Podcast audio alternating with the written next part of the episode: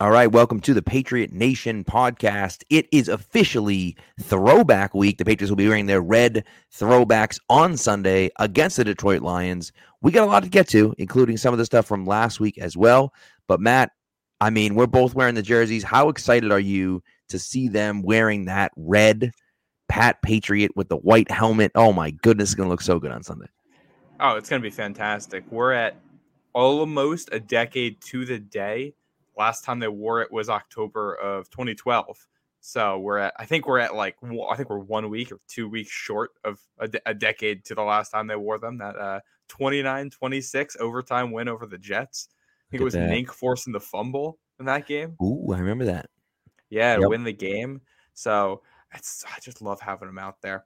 It's, it's like, it's, it's a nice break from what they have. Like, I wouldn't, I don't want them to go red full time but I like it as we're gonna do this two or three times a year. They got that red banner that I saw them oh, show like inside the stadium so around the walls. I love it, and I love that they're bringing the old word mark back. It looks so good. Stripes and the stars on the inside. It's fantastic. Yeah. I hope they put that in the end zone. That better be in the end zone. So season ticket holders used to be able to, uh, not used to be able to. Season ticket holders could vote on what they wanted. So like towels, and what the words would look like around the stadium and what the door would look like when they open it, like the locker room door. And I was like, you have to number one, you have to vote for the red. And number two, you have to vote for the for the old word mark because the old word mark is so cool with the the pate that for those of you that don't know, it's it's the font with the stars in the middle of each letter. They look it looks awesome. I love it. So yeah, they opened that up for uh, a general vote this year. Oh, maybe it was a general vote. You're right. It wasn't season season ticket holder. It was a general vote. You're right. Yeah, because I know I voted in that. I do. I love the red. I think I voted for a little bit of blue in some cases too. Yeah, I uh, think maybe it was the. You know what? I think it was the door uh, of the locker room. The the the blue looked cooler than the red. I think maybe you're right about that one. Yeah. So either way. Yeah. yeah so yeah, I mean, obviously we know what won the uh, field wrap there. So yeah, there's the field flags. All the options are blue with a Pat Patriot. One has the word mark, one has a stripe, one is plain with the year. They got the rally towels. Yep. And the locker room design, red, white, and blue for those. So. So there you go. We'll see what we get on uh Sunday. Yeah, yeah, love those towels, man. Love them. Got one for got one what, at the Packers game on Sunday. It was great. You might have to snag me an extra an extra towel on Sunday. I could probably pull that off. I could probably pull that off. I grab like six of them when I go by because they're just handing them out. They're like, okay. They're like, ah. I'm like, can I take an extra one? Like, yeah, sure, take three. I'm like, all right, cool. Oh we'll yeah, I, I yeah, no, I, I know from my experience, especially like Providence basketball games too. I used to yeah. know some of the people that would do that stuff. I just get there early and they got boxes and boxes. Oh yeah. Can I, can I grab like three or four this time? Like so, I was when Barstool did the first game when they had the clown towels. I applied to be a guy who passed them out, and I got it. So I got a huge bag of them, mm-hmm. and so I like stuffed a bunch like in my car. and Portnoy was like, pass them all up. And I passed the majority of them, but I kept probably 10 on, on the yeah. side just for people and stuff like that. And then I literally, I opened up that bag and people like rushed me in the oh in the parking lot. It was crazy. Um, yeah. But it was cool. But it was fun. But you know, you had those towels. I think I still have one of those like in the packaging without opening it up or whatever. So uh, it's kind of a funny little a funny little thing. You know what I mean? Uh, just to have. You know, I, I would never sell it, but just to kind of have it to say I was there or whatever. You know. So. Oh yeah. Um, but that's, that's awesome. But yeah, it's fun. It's fun. So one of the one of the perks of being of being at these games, you know. So yeah, so, but uh, but yeah. So before we get into the Lions, I do I do want to just you know everyone knows I was in Green Bay uh, last week. I talked about it on last week's show. I just if you haven't been out there, you have to go. You just have to get there. The stadium is incredible. And you know, I was talking to Matt before, was talking to you, Matt, before the show, and like they have Gillette has to do stadium tours. They have to. I did a stadium tour there. It was absolutely incredible. It was incredible and it was like 40 bucks. They got us on the field. Now we didn't get on the field because you can't step on the field because it's grass, but like we got on the sideline, walk through the players tunnel, like through the Green Bay Packers players tunnel, which was dope.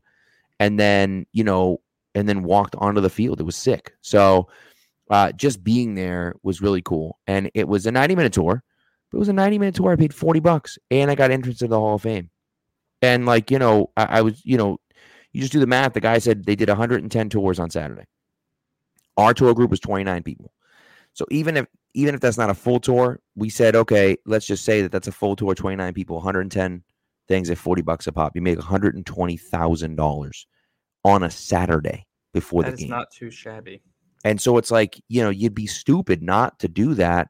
I wonder when the construction is done if they'll do that, right? Next year. Construction will be done next year before before the season. I wonder if they'll start doing that because like there's enough history at Gillette now where you got the six Super Bowls, you got the trophies, you got things like that. The hall is a good take. Like just give those tours and and have it be an extra, you know, 40, 50 bucks or something. It's it's it would be awesome. So um so that's kind of that's what I would do at least. So yeah. I, I think it's silly to miss out on an opportunity like that. Yeah, and I know too.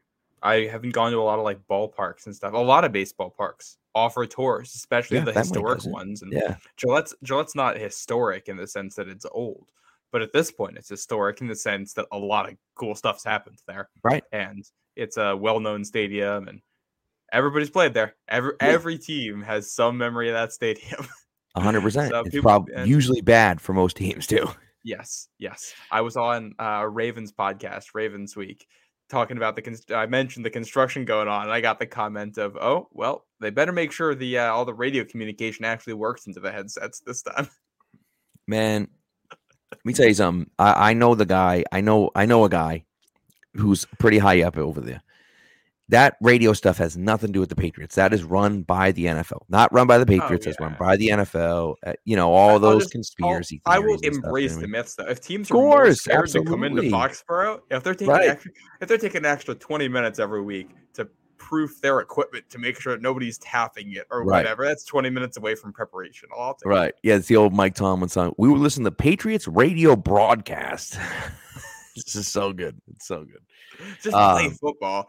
You can't. You're not. You're not winning. So Yeah, yeah, exactly. So, two other things. Um, when I was at the game, I was sitting behind a 96 year old woman who had been coming to the Packers her whole life. Uh, it was pretty cool. So that was pretty cool to talk to her and this and that. And her, she was there with her family, and which was fun. They were great people. All the people there were, were fantastic. There was one super drunk guy who was trying to start trouble with us, and we wouldn't have it. He was trying to give us crap, and we were just like laughing at him and you know whatever, going back and forth, like not really anything guy left in handcuffs. Like he he he went after someone else, and you know he wasn't having it, and so the cops him, and see you later. So uh, so you know he got what he deserved, but we we you know we didn't we didn't take the bait.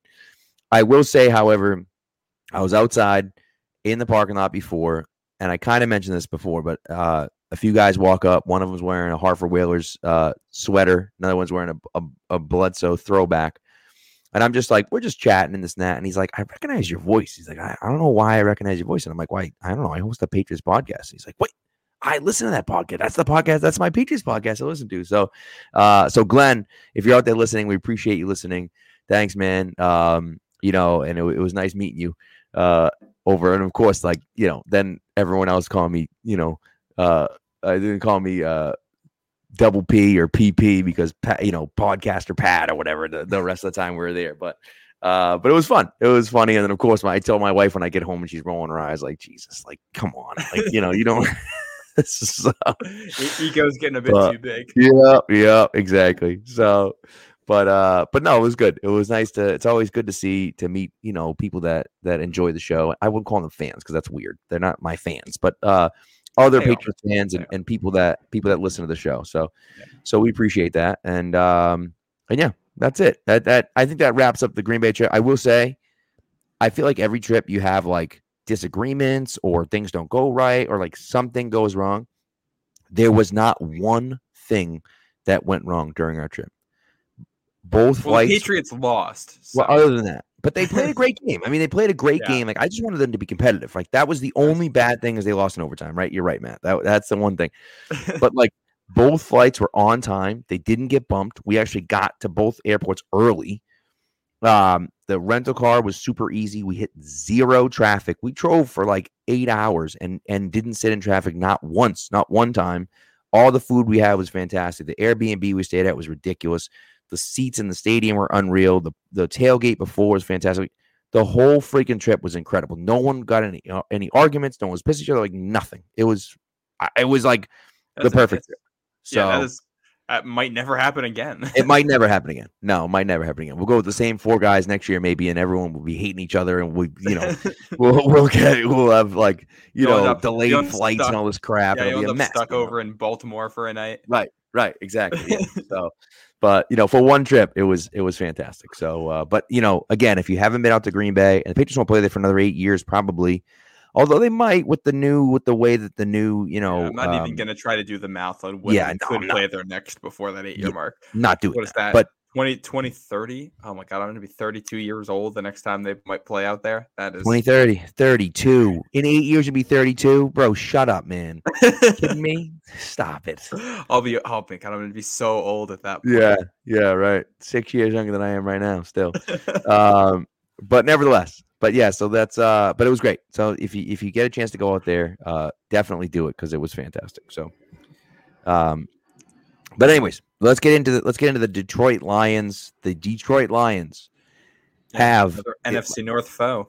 it's yeah two back back to back NFC North, which is kind of funny. As a matter of fact, someone said, "Who the hell, what the hell team was it?" It's played all four teams in the other division that they play in so far Oh. this year. Raven oh the Ravens oh, I don't know about NFC, AFC, but I know the Ravens have played every AFC East team. That's now. right. The Ravens, Yeah. their first four games were all against AFC East teams, which was seems stupid, but And they went whatever. two and two.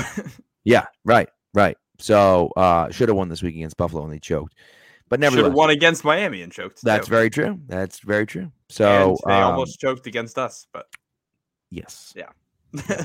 So, so you know, it's one of those. It's one of those things for me. Um, my favorite. This is my favorite stat. And, and going into this Lions game, I mean, my goodness, dude, the Lions are number one in points scored, and number thirty-two in points allowed, and some, and they they're averaging thirty-five points a game and have a negative point differential this season. They're giving up thirty-five point three. It's extremely close, but they're giving up 35.3 points per game. It is just incredible how bad their defense has been. Uh, and so that's a good sign for the offense who might be starting, you know, I, I really hope they're not starting Mac Jones, but might be starting Bailey Zappe again. I, they're not going to start Garrett Gilbert, right? Like, there's no way they can start this kid, If right? if they're if Garrett Gilbert is the starting quarterback on Sunday, either something has gone horribly wrong with Mac and Zappe, or Zappe is just really, really bad behind the scenes. But if he were that Yeah. bad, they would have signed he wouldn't made the team. So Very true. Yeah, they would have signed somebody else. They would have had somebody on the practice squad. So you gotta think gotta think this is Zappe's show on Sunday. You would think so. Although think we saw some promising stuff from Mac today. I, I don't know if he's going to go this week, but the fact he, he looked better than I thought he'd be at this point. Yeah. I'll tell you that much. Me too. I just feel like so, and the argument, and you talked about this last week, you know, that Brady missed only a week, right, with the high Mhm. ankle sprain, and that and that was Like three separate times. Yeah. right, very true. But I do feel like the majority of those times were in the playoffs. All three were. Two Right. were Super Bowls. One was uh, the bye week. Right. And so that's the thing for me is you look at that and you say, okay, it's a playoff game. Of course Brady's going to play. Of course he's going to play. Mm. And you know, in the instance of the Super Bowl, it doesn't matter how bad it is. It's the last game of the season. You're not playing another game, right? This is if the he gets fifth hurt, game you got of the season. months to yeah. Exactly. This is the fifth game of the season. There's 12 more games after this game. Like, Yeah. I don't care if Mac is 75%. Don't put him out there. It, it doesn't make sense to do it. And the, the big thing is it's it's all about re-injury. If they've cleared Right. it and it's like he doesn't have a shot at re-injury, so it's just how much he can move and how much he can Yeah. tolerate the pain, then it's up to Mac. But if there's any shot at re-injury, like this is a, a Detroit defense that's been awful, a team that's one and three this year. They do have a good offense. Uh, this is not an easy game, but if there's a game you have to pick to say, hey, we're not going to have our number one quarterback for it, the only other game you'd pick on the schedule, I think, is the game against the Bears in a few week, few weeks. Uh, This is the NFC games don't count as much for standings because you're not going to have to really worry about tiebreakers for them. Um, early in the season, home game. If if Mac is only going to miss one more week, this is just about the week you'd want it to be. Yeah, and and honestly, if you really want to be cautious about it, they go Lions, Jets, Bears. Mhm. I mean, like if you're ever going to miss four games, Obviously, No, the Packers game. Lions, Lions, Browns, Bears, Jets. Oh my lord! Right. Yeah. So I mean, so that's Which even Browns, to be fair, Browns is Myles Garrett, so maybe we don't want to right. risk that. Yeah, but- right, right. So that that's one of those things where you look at it and say like, okay, it's the Browns, it's the Jet, it's the Bears, it's the Jets. Like they all suck. They all suck. Like let's be honest, the Browns suck. Like okay, like they stink. They're not good. Yeah. And so it doesn't mean it's gonna be Well, an easy game. especially with Jacoby. Correct. So so that's the thing is like, you know, and at this point, you're not winning the Super Bowl. You want to win. Of course you want to win. The Patriots want to win. We know Belichick wants to win. He's not tanking, but the future is more important than one game, right? And and if and you know, keeping Mac healthy is important. He needs snaps. He needs to play the rest of the season. We want him to do that. But again, if that re-injury is going to be an issue, well, then it's kind of like let's just be cautious and, and kind of go from there. I, when I originally, I thought six weeks originally was kind of my thought process. Maybe it's only three. Maybe we can cut that in half. I still think two would be aggressive. Yeah. Maybe you know, maybe he plays next week against the Browns, but I Yeah. just don't know. I I just I don't love it. I don't love rushing him back. You know. So and then Brady always played. Brady always played through everything. He played 0-2 with a you know with an AC joint sprain. Yeah. All season, right? But like I don't love that. Well, and it's, Um, you know, I think don't- it's different with leg injuries, like ankle stuff, especially like high ankle stuff is th- stuff that really never goes away. Like right. to to an extent, Mac's probably going to be dealing with this for the rest of the season, even Correct. when he's fully healthy and not even on the injury report. That's going to hurt a little bit. Right. So it's, he'll have to suck it up and deal with it at some point. And I'm glad that he's he has that mentality. It's not like some other quarterbacks we've seen in New England who apparently would practice but not want to play on Sunday and not really give a heads up about that happening. So I like the effort there. I like that mentality. Yeah, no, wait a second. That doesn't sound like anyone I've ever heard of before. I just, you know, oh, my baby. yeah but um yeah i love the mentality i don't want to rush him back i also this team is good enough that you don't want to be overcautious either the second Yeah. he's cleared and he feels like he can come back he should come back this isn't this also this isn't Tua uh, and what's going on in Miami. I trust New England's doctors more than I trust the doctors down there, first of all, and our coaching staff and all that. And I mean, it's an ankle injury, not a head one.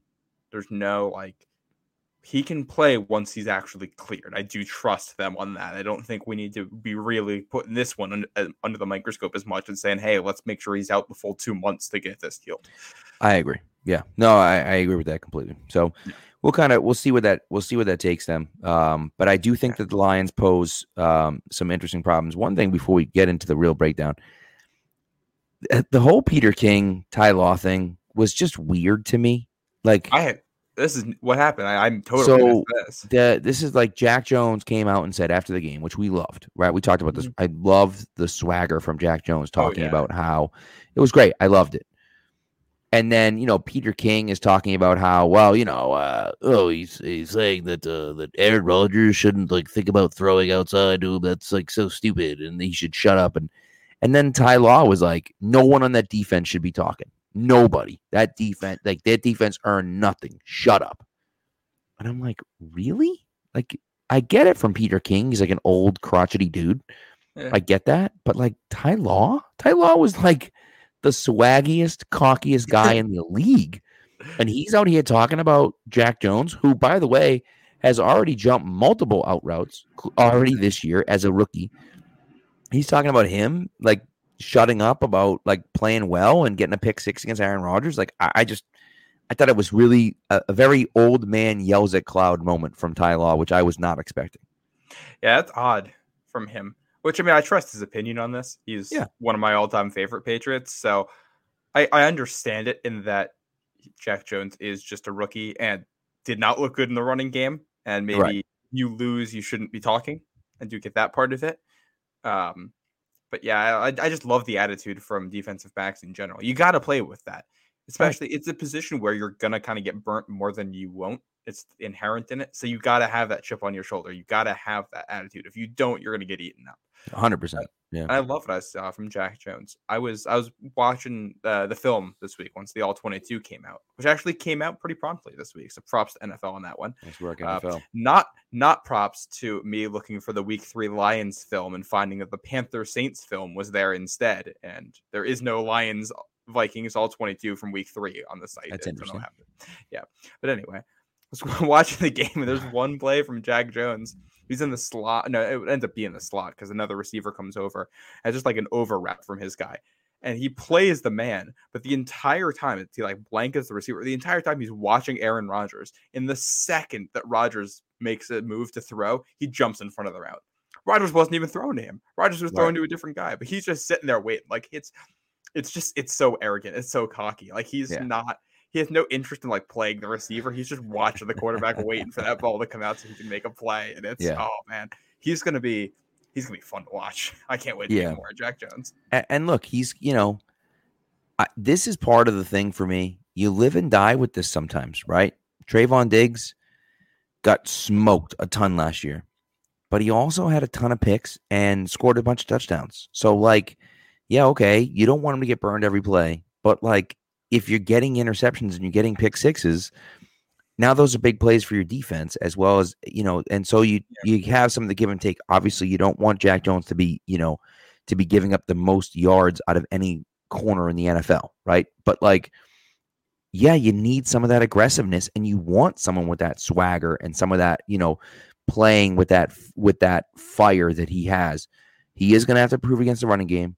He is going to have to improve his tackling, right? Because you know they just we saw a few times they just threw it to Dobbs and he just ran him over, Yeah, right? Took him for a ride for seven, eight yards. He's 175 pounds. Like he just he isn't big.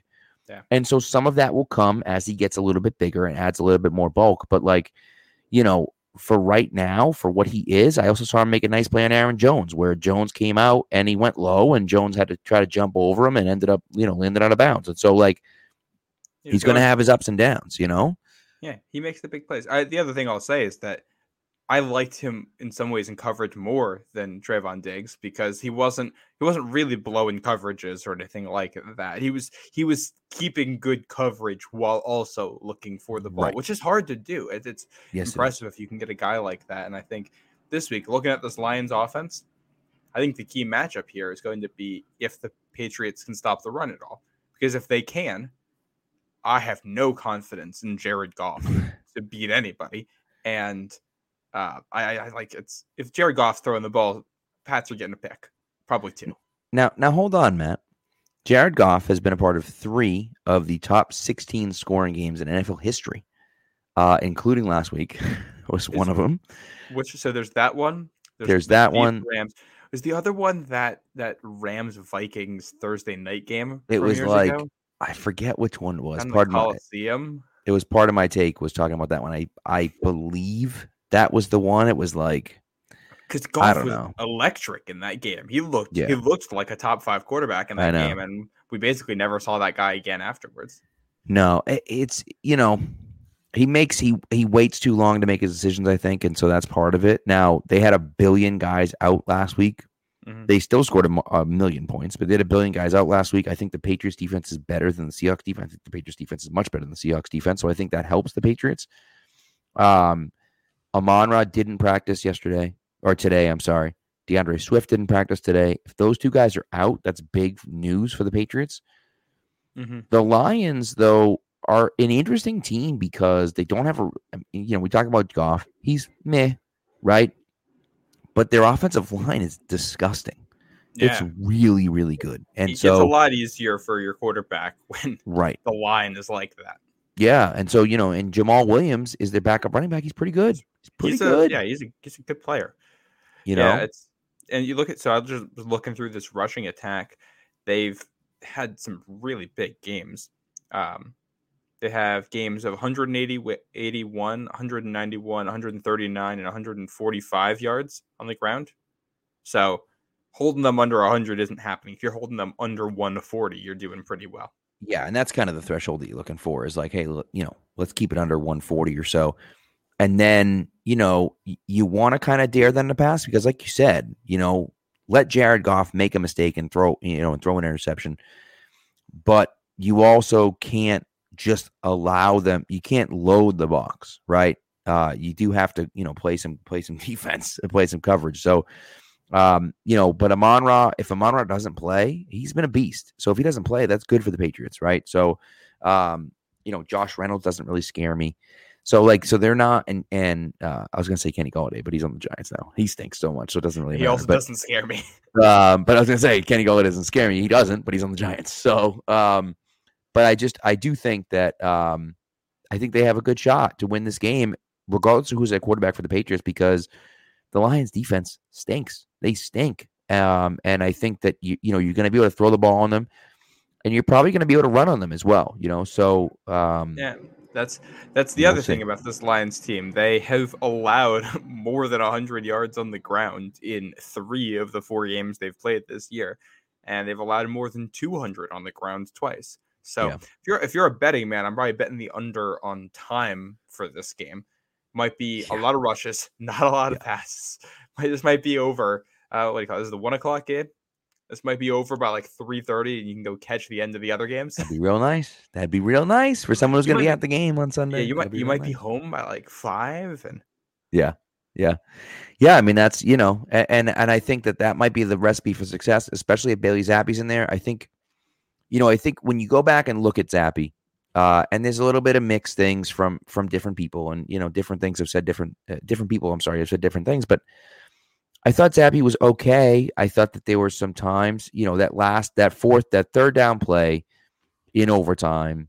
That's going to be the one that people look at, right? He has Hunter Henry wide open across the middle. He's got time and instead of making the throw, he bails out when he didn't have to. Right now, that should have been defensive holding. It was a clear defensive holding. I mean, Kendrick Bourne's shirt got pulled like six yards back. It was crazy.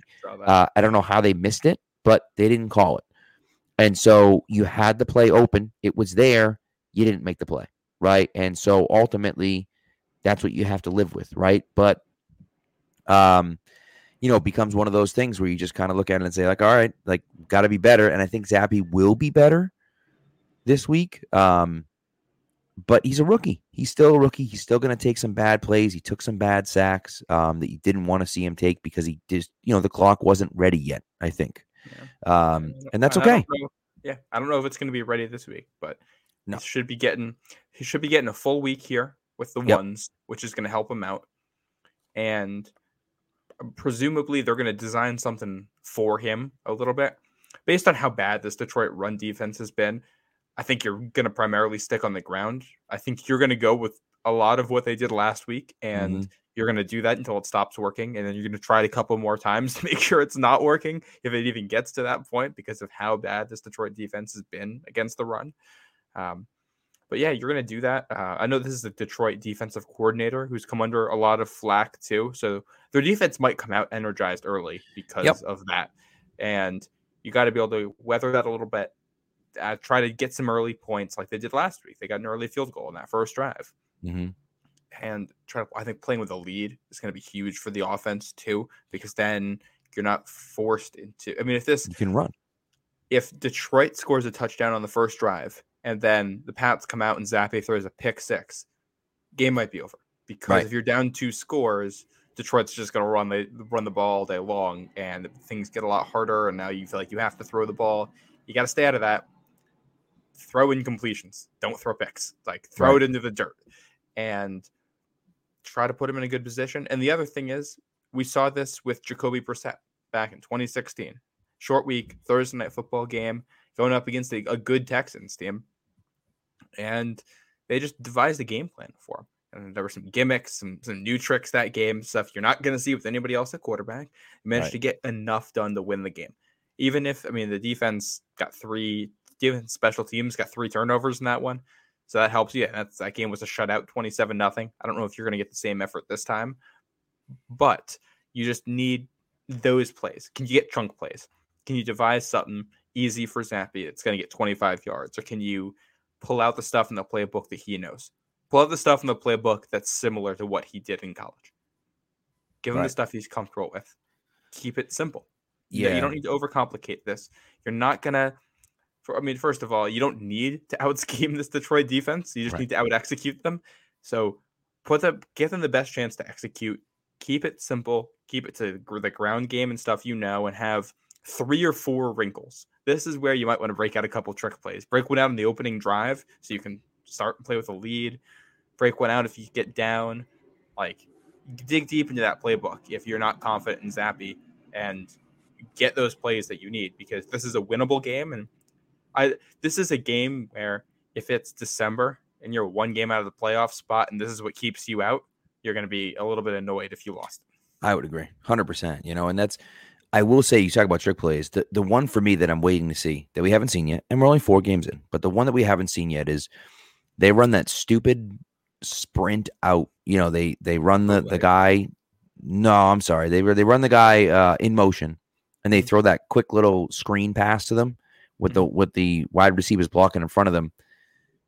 And you know, it's almost gotten picked off a few times. One of them was almost a pick six at home um, by by Mac, and like it just, you know, at, at some point you have to run that exact play and fake it to that guy in the backfield, and then you know one of the receivers blocking just takes off, and that's that's a touchdown because everyone has seen that on film. Everyone has committed to that, you know, that quick little pass right there. They see it coming. It's one of those where Mac ran it a few times and he didn't even look. He just turns and throws, right? Ken, they ran it on Kendrick Bourne on the fourth down play. They ran it at the goal line to uh to I think it was Rhamondre over there that that was almost the pick six. So like that to me is like just run that play, but then throw it over the top for a touchdown, Mhm. right? And so I'm waiting to see that. They might they might wait a few more weeks to pull that out. I don't know, but you'd have to feel like that's coming at some point because that's going to be wide open,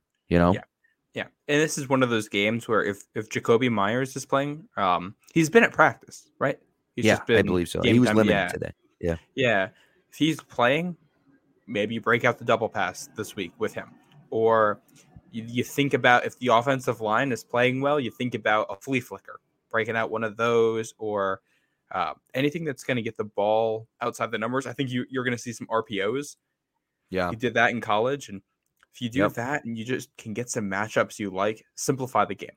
Like just keep it keep it to the stuff he knows. There's no Yeah. don't you know you're not throwing out the playbook, but don't don't use the stuff that you've been installing for Mac because you think Mac can do this West Coast offense stuff or Shanahan style stuff or whatever. Yeah. Bailey Zappe played a spread offense. So give him a couple opportunities to spread the field, identify matchups. It's almost like early in Mac's career when they ran some no huddle and it worked well Yep. for Mac. You might see a little bit of that from Zappe. Well, it's funny because they, um, I heard that Zappe, and I know it's 20 years later, so it's uh, obviously time, you know, sign of the times, but Zappe last year had more passing yards and more touchdowns than Brady had in his entire Michigan career. And I think Brady finished like 30 passing touchdowns and Zappe had 62 last year. So, like, he just, he can sling it. He can sling it around. That's what he did Yeah. when he was there. Like, just let him, let him sling it. Right. And so he's not used to playing in the pocket. And I do think, I do think being in the pocket can be helpful, especially when you have a strong running game, because the play action can work so well. Um, and they haven't really been using the play action quite as well as I, quite as much certainly as as I would hope them to to have done so far. But at the same time, you know they've used it a little bit and they've had some success with it. So um, we'll see. But I do think that uh, I do think that that they can use that to their benefit this week and just let them let them chuck it like Yeah. you know, you see some of the, the some of the um, throws that he had this week. The throw to Agholor is one that gets pointed out. Where if that was a good throw, it's probably a touchdown. I think that's a rookie. That's a rookie throw where he's looking at the guy underneath, saying, "I got to get it over his head." Right? He's got tons of room to get it over his head, so he didn't want to throw it on a rope. He wanted to put some air under it. Didn't have to do that. And I think he's going to look at the film and say, "Yeah, no, like trust myself. Tr- you know, trust in my arm. Trust in in the QB skills that you have. And just get him the ball." Right? And uh, even the Parker touchdown, it was kind of like, oh my God, he's so wide open, just don't miss him. you know what I mean? Yeah. Like, and so, yeah. You know, I, I think he'll get better with time. Um, you know, and certainly he's thrust into a position that nobody expected him to be in. Uh, Zero people expected him to be starting, certainly this year, uh, and maybe even ever, certainly for the Patriots. So, uh, you know, he's in a spot that that no one really anticipated him being in, which is okay. That's all right. And, he, and he's he's responded okay week one, and we'll see how he responds week two. You know, I think Bill's kind of playing the game where it's like, oh, is Matt going to start? Is is Zappe going to start? Because we don't know who to expect, and so the game plan can't necessarily be against Zappe, but I do think that it's that Zappe ends up being the one to get start. When I look at what they did at practice today, too, on Wednesday, and it's raining, and they always practice outdoors in the rain because Bill wants them to be exposed yeah. to that for when they need to be. Nope, they're coming indoors and they're doing um, just a walkthrough. That's uh, that to me says everything you need to know about who's going to be starting on Sunday because they want to make sure Zappe's ready. He's a guy who's yeah. barely been getting reps. This is here's your reps. Here we're going to give you one day where we're installing everything that's for you.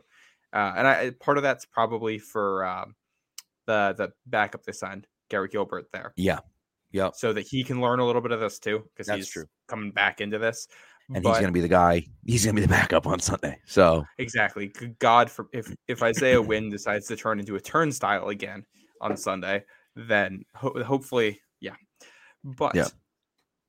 it's one of those. I think they're just they're designing something for him. I also if, if they have any like direct snap plays on there to running backs or to Jakobi Meyers or some trick plays like that, this is the week where you break it out. If you have any trick plays for the red zone too, this right. is one of those games where you're at the three yard line and you need that weird play. You think you can only break out once or twice a season that might get you a touchdown and might cause something weird. Might be it. This is one of those weeks where I think you want to break it out. Remember, yeah. Jakobi had a 27 yard rushing touchdown against the Texans, and we never saw that play again until Cam came in. Like, yeah, it's those one offs that in a game like this can be huge. Right, right, and that's that's really what you want to see. And so, you know, we'll kind of we'll see what ends up happening there. I will say, you mentioned the mark, you mentioned the uh, Isaiah Wynn thing.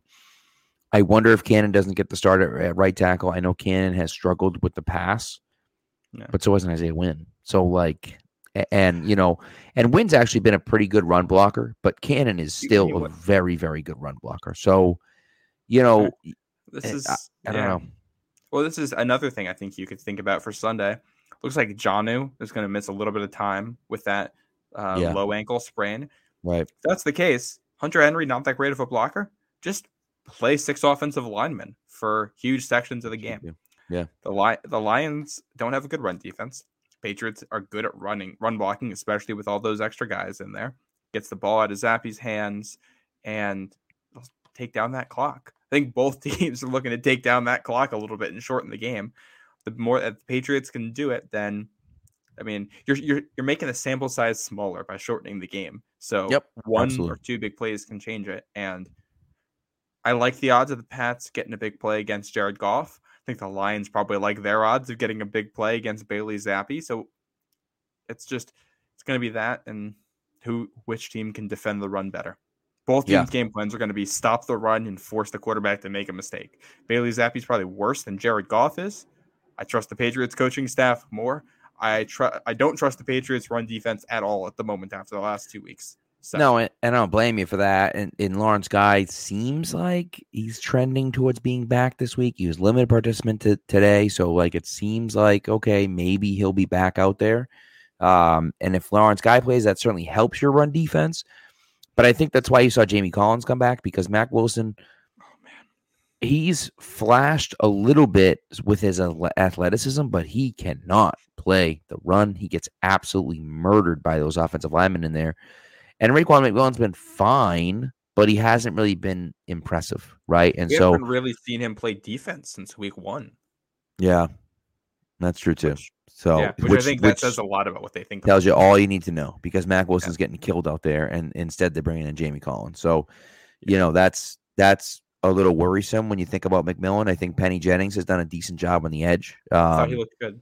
I, so their, their best linebacker group right now, if you're if you got four guys out there, it's going to be Bentley and Tavai on as your inside linebackers and Jennings and Judon on the edges. Which I also I think Tavai has been pretty good this year. I have been pleasant every time I turn on the tape. It's oh you made a pretty good play there. Oh made a good play. Kills there. me to say it. Kills me to say it. It kills me. He's got also say he he's a surprisingly good blitzer. He has really yeah. heavy hands. So he just forces guys back when he blitzes, which is nice. I, I think Mack Wilson's a good blitzer too. So I, I think they're both about as good. Wilson had a play. Uh, I know Andrew Callahan talked about it at one point, and then I, I posted something on my Twitter about it where the the Packers ran like that jet motion, had the receiver coming across at the handoff, and Judon goes to take the receiver coming across, and Mack Wilson goes through that motion too. So they hand it off to Aaron Jones, and it goes up the middle, and Wilson recognizes it, comes back, makes contact with Aaron Jones five yards past the line of scrimmage, and is not able to bring him down for another 15 yards. Yeah. And gets a face mask in the process. Right. It's a 30, It's 30 yards play. right It was there. an awful play. By EPA added, it was like 2.4 EPA added. That was like almost a field goal worth of value from that one play. And it's he barely saw the field after that. And that's Yeah. Ah, that's one of those ones where it was just kind of like, what are you doing? Like, wh- you know, you can't make the tackle, and then to make it worse, like you say, you, you grab his face mask. So, I think they just said, we, we, you know, we've seen enough. And Tavai, like, I just, I hate to admit it, but he's been pretty good. He has, he's not. What's crazy about it is that you know you wanted like something special. You thought you had maybe had something special with these linebackers that were you know quick and fast and change the game, Mhm. and maybe you don't. Maybe you just don't, right? And listen, No. maybe Tavai doesn't play when you play the Bills because you don't really need it because the Bills can't run the ball, right? No. So okay, maybe he doesn't play because you're worried about the speed, right? Maybe he doesn't play a lot against the Dolphins because you're worried about the speed and they can't run. But when you play teams that can run, like the like the Lions can and like the Packers can, he's got to be on the field because you have to have guys that can stop the run, right? And so like Yep. you know, and so that and that's kind of what it comes down to. And I think that that's kind of where Jamie Collins fits into because Jamie Collins is fourth time here, right? But it's like you know He's a big he body. just he's just a big guy that can that can play against the run, and he's you know he's kind of a dummy sometimes, and he does stupid things, and you know he's not the best player, but like at least you know what you're going to get for the most part from him. So it's uh it's been it's been a frustrating year for those linebackers. So um that's Yeah, something that think- that you know Yeah, I think Jamie Collins is going to look good in that 99 jersey too. So I'm start with I the agree with 91, now then 58, now with 99. That's that's a good number for him. yeah, and he wore didn't he have a single digit? Did he have a single digit one? Not in New England. He may have when he was in Detroit. I think he wore eight in Detroit. I think He he, was- wore eight in college. Oh yeah, that's right. Yeah, that's right. Yeah. that's right. So yeah, he's done that. He was Uh, 91 and he what he wore 50 58 both 50. times. Or did he wear 50 He wore 58. so both times he was back. The both both his two seconds second and third stint. 58. Um But yeah, Yeah. I think I think the real linebacker we added along the way in all of this was actually Jabril Peppers. That's the best guy we added who can do that. He's been awesome. he's- what he's about the same size as Mack Wilson, and he can play a linebacker and also drop deep as a free safety. Yeah, So he's and been also awesome. blitz.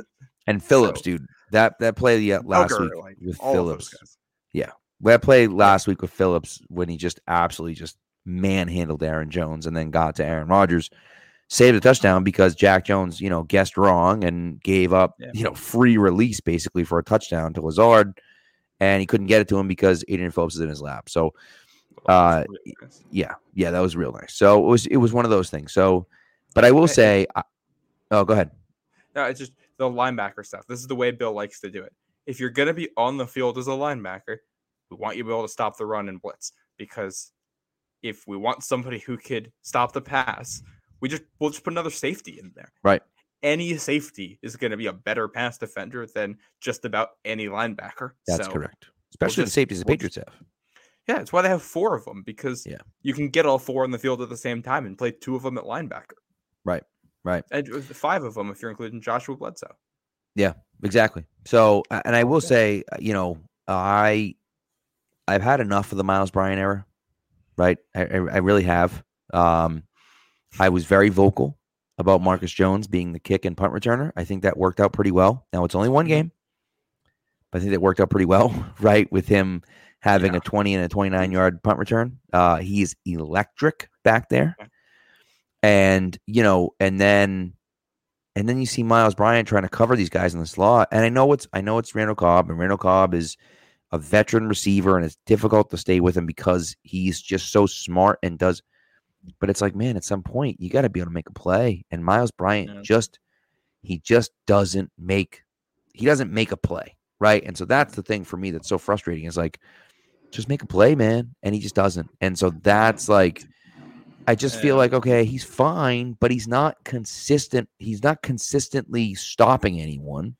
He's- so why not why not put someone in there that has the ability or the potential to like actually make a big play, right? And so um so to me, I'm ready. I'm ready to hit for him to get replaced at, at corner as well. It's already been replaced at uh at punt return and kick return. And let's put him back. Let's let's take him out at at, at slot corner too. I'm I'm all set. Yeah, I. I'd like to see what they have in Marcus Jones there. I also think when healthy, their best three corner lineup is probably Jalen Mills, Jack Jones, and Jonathan Jones. I agree. So I I would because I'll, mean I I think all three of those guys could play in the slot if needed too. Which I mean I think that last game, I mean Randall Cobb is a better receiver than Myles Bryant anyway, and he's bigger. I I think that really works in his advantage there. He's a really good route technician. The guy you want on him there is probably Jonathan Jones in that situation. Um, and yeah, and the Right. other part of this too is that two of those big plays to him over Myles Bryant. Myles Bryant didn't really do anything wrong. Aaron Rodgers is just a sicko who can put balls where most guys can't, and Yeah. he's going to make a couple of those throws, and you just you got to live with it sometimes. Like Yep. It's true. It's true. It's true. And so, you know, so we'll see. I mean, ultimately, it's not the end of the world. They're not they're not winning and losing games because they have Myles Bryant in slot corner. Like that's not, you know, that's not the case. yeah, so he- I would like to see what we have in some of the young guys, though. yeah, he's he's a fine player. He's Yeah. he's just fine. Like Right. So I it is if Marcus Jones can't get over can't get jump him on the depth chart at corner by the end of the season, I think there'll be cause for a little bit of concern about what he can do at corner because Myles Bryant is fine, but if you can't ever show upside over him to where the coaches want to see what you can do on the field, then Yeah. something something's up. Right. Which I mean, I think Marcus, if Marcus Jones is consistently as good as he was on Sunday in the special teams game, he might be worth the draft pick on that alone. Well, that's true. he can Yeah, that's the way he can shift the field. He's averaging like 25 yards a punt return right now. Yeah. But I mean, that's that was one of those things where it's like you saw it. I think it was the second one where he went down the right sideline and he just exploded. I mean, he, you know, he caught it, he kind of took a step or two, and then he just like zoom, and you're like, whoa, okay. And he just accelerated past everyone. Matter of fact, I think he was going so fast, he like lost his balance a little bit uh, as he was heading towards the sound and probably could have picked up a few more yards. But like he just he has that that like game changing speed, but not just speed, like acceleration and quickness Yeah. that you And know you see some of these too. great punt returners have. Yes, yep. And so that's this type of stuff where it's like, you know, he keeps doing that, and pretty soon teams are going to have to kick away from him, which is an advantage in and of itself because the punter goes back there and is worried about you know kicking the ball away from the punt return. Now he's in his own head thinking about, okay, I can't kick it to him. I got to try to figure out. And then you know you get a shank or two, and and and that changes field position anyway. So yeah. And if uh, you get I a do, yeah, I think that's yeah. a good thing. If you can get a score in defense or a score in special teams, that Mhm. that'll always help you shift the game. I think he's more than capable of doing that. And it's, if you shorten the field, we know this this offense has kind of had issues at points with moving the ball or at points with big conversions or stuff like that. Well, if you're starting the ball at the 50 yard line, things get a heck of a lot easier. Yeah. They're already pretty good at field position this year. They're one of the better teams. So the better that can be, the easier it is on your young quarterback and on your offensive line and on your defense as well. Because now, if the offense stalls, you're punting from the 40. If you if you're deciding to punt, and the offense is not, they're starting from their own 10 or maybe worse, and then now your defense has more room to make plays and more room to make a stop. And if you force them to punt again, now a 25 yard return, and you're right back where you were, and all kinds of good stuff comes Yeah. from that. I agree. All right, two more questions for you that I have, and then we'll get into our, our, our last segment. But Okay. um, the the first question I have for you is about Belichick not being super, uh, and Belichick kind of always hasn't been super aggressive, Mhm. but I think you saw it this year in the Packers game. You saw the same exact thing last year in the Cowboys game, where the Cowboys get the ball to start, you stop them, you get the ball back, you get to midfield, you don't go for it on fourth down. The same exact thing happens in the Packers game. The Packers get the ball, they don't score. You get this, you get a stop, you get the ball to midfield, and you punt on fourth and five. And then in both instances, you give up a score on the ensuing drive and you lose the game. And I just think I don't understand. I understand from the from the point of view that it's a rookie quarterback Mhm. You know, I think Bailey Zappe, they're expecting a lot less than they were M- Mac Jones last year, but it's still a rookie quarterback. And I get playing the field position angle of it. But with the fact that overtime is only 10 minutes long, they had like four and a half minutes left to go in overtime. Like it just kind of seemed like, what are we doing here? Like if you can't pick up the first down, all right, you lose. Are you playing for a tie? Like I don't understand what we're doing. Like, Well, so wanna- that was that one was very very curious to me, and I'm curious about what your thought about them playing so conservatively. Well, first of all, I take issue with the idea of Bill Belichick ever playing for a tie. Um, that man has 24 years, 28, I forget how many years he's been a head coach. Never tied a game, Yes, not once. That's correct. So it's it's just not it's not going to be in his thing. I think he very firmly believes in his defense and in his special teams and in what they can do, and I think he also knows the limits of his offense. Mhm. Um, so I, I go back to that Dallas game last year. The Patriots actually started with the ball in overtime. Um, Dallas. oh, you're didn't. right. You're right. Yeah, and they were short of midfield, so it was fourth and three when they decided to punt the ball away. But they were but they on were their like own the 47 or something like that. 46 yeah Yeah. which i'm not sure if i agree with that decision but at the same time you had overtime on the own side of your field dallas is if you don't get that dallas might not even need to get a first down and I got get it. Yeah, to take it 10 when they- yards or so. I get it. yeah um I, I i don't know if that's what i would have done uh but i get it and then the one on this sunday i totally get it uh, and I think part of this has to do with the quarterback you have. The playbook Right. gets so small once Zappe is in there, and the offense I think it kind of stalled a little bit. And I think there was recognition there that hey, he had a chance to make a play on third down, didn't make the play. Yep. We look at where we are. Defense has gotten back to back stops and has gotten a couple three and outs, forced some turnovers in this game. We've seen our punt returner get 20 yards both times he's returned it. So let's punt and take our See chances because Yeah. we're probably not getting five yards here.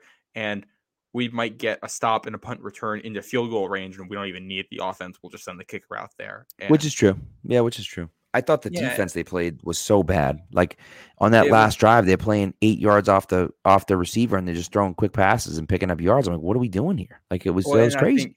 And I think you're you're playing to make sure you don't get beat over the top there. And Aaron Rodgers is really good and Right, but they were are going they were almost in field goal range. I mean, they Yeah. crossed they crossed That's- midfield, and you're still giving them eight yards of cushion. I thought that was crazy. Yeah. Um, Well, that what happened last year was Dallas got right to the edge of field goal range. You then broke one loose for the touchdown. So I Right. think you're trying to avoid that. Force the field goal attempt at least, because then you can block it, or then you can hope he misses it. Right. If the guy gets free into the end zone. Um, but I think at the end of the day, these decisions that we're agonizing over, they're probably close to 50-50 decisions. I agree. They're not yeah, I agree. they're not more than 60-40 in either direction. And at that point, I don't think there's a wrong decision. What what matters is that the players execute what it is. And obviously, no coach is going to ever throw their players under the bus. But even if you disagree with what Bill is doing here, the players absolutely still have a chance to win the game and a pretty good chance. Mhm. Um, some of like the EPA per play metrics or whatever uh, suggest the Patriots were basically in the same position on fourth and five from the Green Bay territory at the uh, when they punted the ball away, as the Packers were like two plays later when they only picked up three yards on first down. Yeah. it's, it's basically the same position. Right. So sometimes uh, at some point the players do actually have to make plays. Yep. It's all theory, it's all academic until these this starts happening. And Packers have good players who made plays. I, Yep. I- some people some people look at that game and say, "Hey, that was a winnable game that got away," and I think there's an argument for that. I also think there's a pretty good argument for they made a lot of plays to make that game close, and sometimes you just run out of the magic, and the other team was better than you the whole time, and you see it you see it happen in March Madness all the time, It's true. where it's a Yeah. 16 seed against the one, and they're up at halftime, and they're up with 10 minutes left, and you're looking around, and then the next thing you know, the one seed has a 20 point lead. You're like, what just happened? Like, Right. just happens sometimes. Just ran out of the so, Well, and that's and listen, we went to the game, we said just just make it close, just be competitive, Yeah. right? I didn't think they were going to win, and the fact they were in it shows me a lot about the team, and and shows me that there is some potential there with some of these players. So, so overall, you know, y- y- if it's hard to find too much fault with what they did on Sunday. So, No, Um, and you can. I'll pull I'll, very quickly here. I'll pull it from history too. Mhm. Go back to 01. The Pats played the Rams in that regular season, and they lost that game at home. And it Yep. was ever as to talk about oh like a moral victory that they played close. No, they, they played them, learned about themselves, learned what they could do better, got a little bit of a confidence boost from saying, "Hey, we played with these guys. We know we can do it. If we get a chance to do it again." And you go on to the next game. So think there's probably a little bit of that. I, I don't like all this talk about like, oh, is it like a moral victory or not for the fans or like I don't know. I'm sure these players are human beings. I'm sure they yeah. go, "Hey, I'm glad like I'm sure Jack Jones is out there thinking for, for as cocky as he is on the outside. I'm sure he's thinking, "Hey, I picked off Aaron Rodgers. I did that. Uh, yeah. I, I can I can be here in the NFL." Sure, all those guys, DeVante Parker getting a touchdown. Like these guys are building confidence, playing together, and they can play against a team that's probably going to win that division. So, right, move, bring that to the next game. Bring that exactly. to this week. Bring that exactly. to Cleveland next week. Yep. No, I agree with you. And so, you know, so we'll see. But uh, all right, one last one for you before we uh, before we get to our last segment here. Uh, this game, Patriots minus two point five against the Lions. Are you betting the Patriots or the Lions at minus two point? Patriots giving up two and a half points. Anytime that it's under like three points, I'm just not even really caring about the points. I'm thinking about who's going to win. Right. In this situation, when it's that close and the Pats are at home, I'm going to take the Pats. This is a toss up game in my eyes because, like, if you look at the metrics, that these teams are just about equal and like an EPA per play margin and all the advanced stuff, even though the Lions are way off in their own corner with their awful, awful defense and amazing offense. Um, it's, it's a toss up. I'll take the Pats because I'm a Pats fan. Um, yeah, probably not good to bet with your heart, which is why I don't usually bet on Patriots games. Correct. Yes. um, can I? I know we have our our weird our like history yes. thing. Can I throw in another weird actor before we wait? That? Hold on. Before you do that, over right. under 46 and a half. Going over or under? See, the logic tells you under because there's probably not going to be a lot of possessions and probably a lot more field goals than touchdowns. But that under still feels a little bit low to me. I might right. take the over because I think we might get some defensive scores here. Well, and the Lions are averaging 35 points a game and giving up 35.3. So on yeah. average, the average game for the Lions has been 70 points, which is insane. Yeah. I mean, that's crazy that yeah. that can't possibly stay the rest of the season. But that's been the average game so far for the for the Lions this year. Um, I think I'm taking you know, the over on that. Yeah. I think but I will tell you I would not be shocked at all if we ended up with the under and it was like 17 14 and everyone's like what in the world happened here. So, uh yeah, could be one of those like NFL red yeah. zone like you know people that are watching the red zone never see it because it just never it just never pops up because there's no or big scores be, you know? or it could be like 15 to 12 just all field goals. yeah, something stupid yeah exactly. Yeah. What's your what's your fact that you got? This is the third time now that the pats have brought out the throwbacks against the lions. That's right. They oh they have, did it 2010 right? In the in the on thanksgiving. done it they have done it every chance that they've had the opportunity to with the red jerseys because they played them in 2018. Could didn't have them then. Played them in 2014. Didn't have them then. 2010 they did have them, and then 02 is when they did it for Thanksgiving back then. And we just we saw them for that one-off game and no other time around then. So I don't really know much about the history of that one. Why they yeah, haven't have the jersey? Probably because that one's strange. Thanksgiving. Um, Must have been, and I know yeah. I know the 2010 game was on Thanksgiving as well. So yeah, um, but they have they have essentially, I think, exclusively worn the red throwbacks against either NFC North teams or AFC East teams? Yeah, because they did it against the Packers too. Yeah. No, not the the Vikings. They did it against the Packers. Oh my god, that might have been that must have been years ago. They that did might be. The, back when like Favre was playing quarterback still. was them. this was this ninety six when they did the 75 75th anniversary throwback? Might have been. Yeah, might have been. Because because here's the other thing. There are also two different versions of the red mm-hmm. throwback jersey. The red throwbacks that they wore in 09 for the Good AFL point are different from the ones they're wearing now. They're similar. Yep, you're right. Inspired by similar, but like I think the ones they're inspired by are like 10 or 15 years apart in when they wore them. Yeah, yeah, true. These, true. these are the ones that wore in the 80s. The the other ones so, are the ones that wore in the 60s. Yeah, yeah, yep. So there you go. So there's yeah. your little factoid about about throwback jerseys. But so all right, let's get into our uh, our final segment. I think that's all we got for the for the Patriots game. Listen, should be a high scoring game. They should win, right? Mm-hmm. They come out of this game two and three, and we're feeling okay about where we are, right? And um, you know, we'll see, of course, but they got some winnable games coming ahead, right? As we talked Mhm. about. You got the Lions, then you get the Browns, then you get the Bears, then you get the Jets. These next four are winnable games even without Mac Jones. And so you you know, you want to think that they have a chance at least to win some of these games. So we'll see. Long way to go, but Stack performances, put some stuff together. exactly. Exactly. So all right, here we go. And now for something we think you'll really like. This week in sports history. All right. So you want to go first? Or you want me to go first? Um, I have two. I can I can get these out quickly. They're both recent ones. All right, we want to go. Why don't you give one, and then I'll give one, and then you give one, and then I'll give one, because I got Alright, two as well. One one of these is uh, has a little bit of uniform history with it too. Today is Thursday, or not not Thursday, Wednesday. Wednesday, October fifth, twenty twenty two. I was reading the date in front of me instead. This is the anniversary of the uh, the Patriots Buccaneers Thursday night game back in twenty seventeen. That that was back when the color rush was still a thing. So that's like the, oh, that is the all lone- whites, right?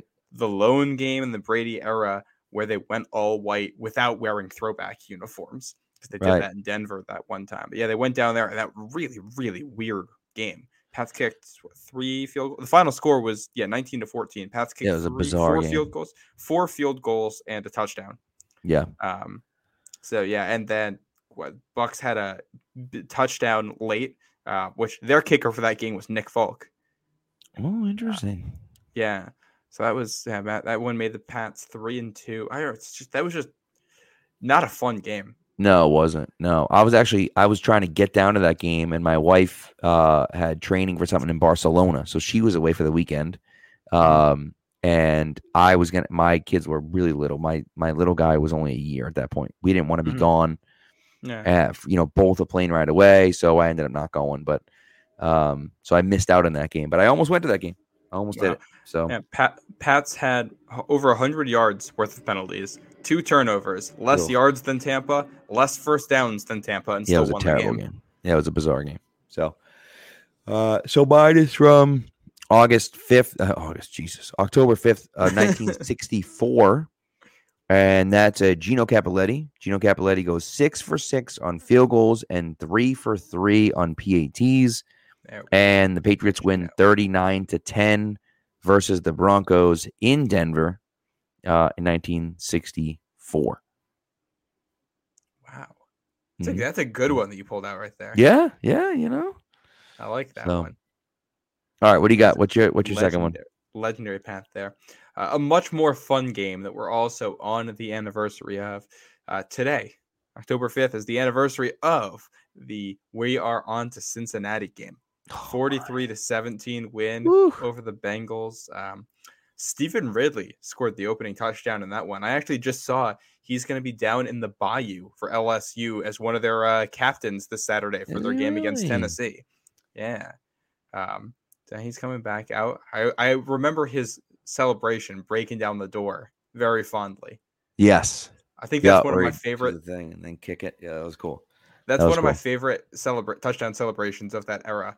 Um, and then he, like, I think he tore his ACL the next week after that game. And Yeah. we was basically Yeah, was that when like when he fumbled, right? They fumbled, he fumbled and they picked it up and ran it back for touchdown when, when he tore his ACL, I believe, right? something like that. Well, there was there was I know there was the one where he got like knocked out against Well, there was a concussion that they recovered. That's right. Yes. but I, that may have also happened in that Buffalo game because he Yeah. because the 2014 was the year he fixed his fumble problem, plays like five and a half games, and tears his ACL.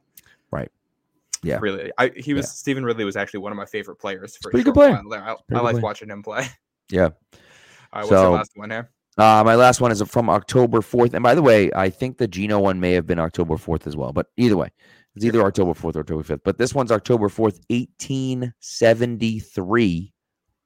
The Toronto Argonauts Football Club forms as the Argonaut Rowing Club Rugby Football Squad. It is the oldest existing pro sports team in North America that's still using its original name the Toronto Argonauts, the oldest existing pro sports team in North America, still using its original name, 1873. That's incredible. So, been around for a long time. Yeah. I, So- I don't watch much CFL, so I can't really get any context on that. Maybe we not watch not that Doug Flutie. Now that Doug Flutie's gone, I don't Maybe watch. we I don't can- watch many. We, this could be a CFL podcast on like our odd days if we want. Yeah, probably not. Yeah, But, I mean, you never know. in the CFL. You never know. Who knows when the CFL even takes place? I don't even know. Does it take place Yeah. during the NFL season or in the summer? I, don't know. I have no clue. clue. So, No clue. and you know what? I don't really care to find out. If I'm being completely No. honest with you. Bring So- let's who bring back arena football. That's what we want. exactly. Yes, let's do it. So, uh, why not? You know. So it can't be worse than the XFL, right? So, so, but, uh, but anyways, all right. That's all we got. I think today. So, uh, we'll be back Sunday. Uh, at some point Sunday afternoon, I gotta. Yeah. I'll be at the game. So sometime after the game, uh, we'll be back on here talking about talking about the game, and then we'll go from there. So, Yeah. um, um, a, a note for our viewers too. I believe this is a Fox game, not a CBS one. NFC correct. team coming to town, so they're on Fox. that is correct. Yes, and you get like the B, like the D squad on on Fox as well. So no more A squad like last week uh, with Tony Romo, It's Kenny Albert and Jonathan Vilma. So they got this week. Jonathan Vilma. Really, I didn't even know he was the broadcasting. Yeah. No idea. So, but uh, Saints legend Jonathan Vilma. So Yeah, I always liked him growing up. good player, good player. Yeah. So, all right. Well, thank you guys for listening. We appreciate it, and we will uh we'll talk to you on Sunday.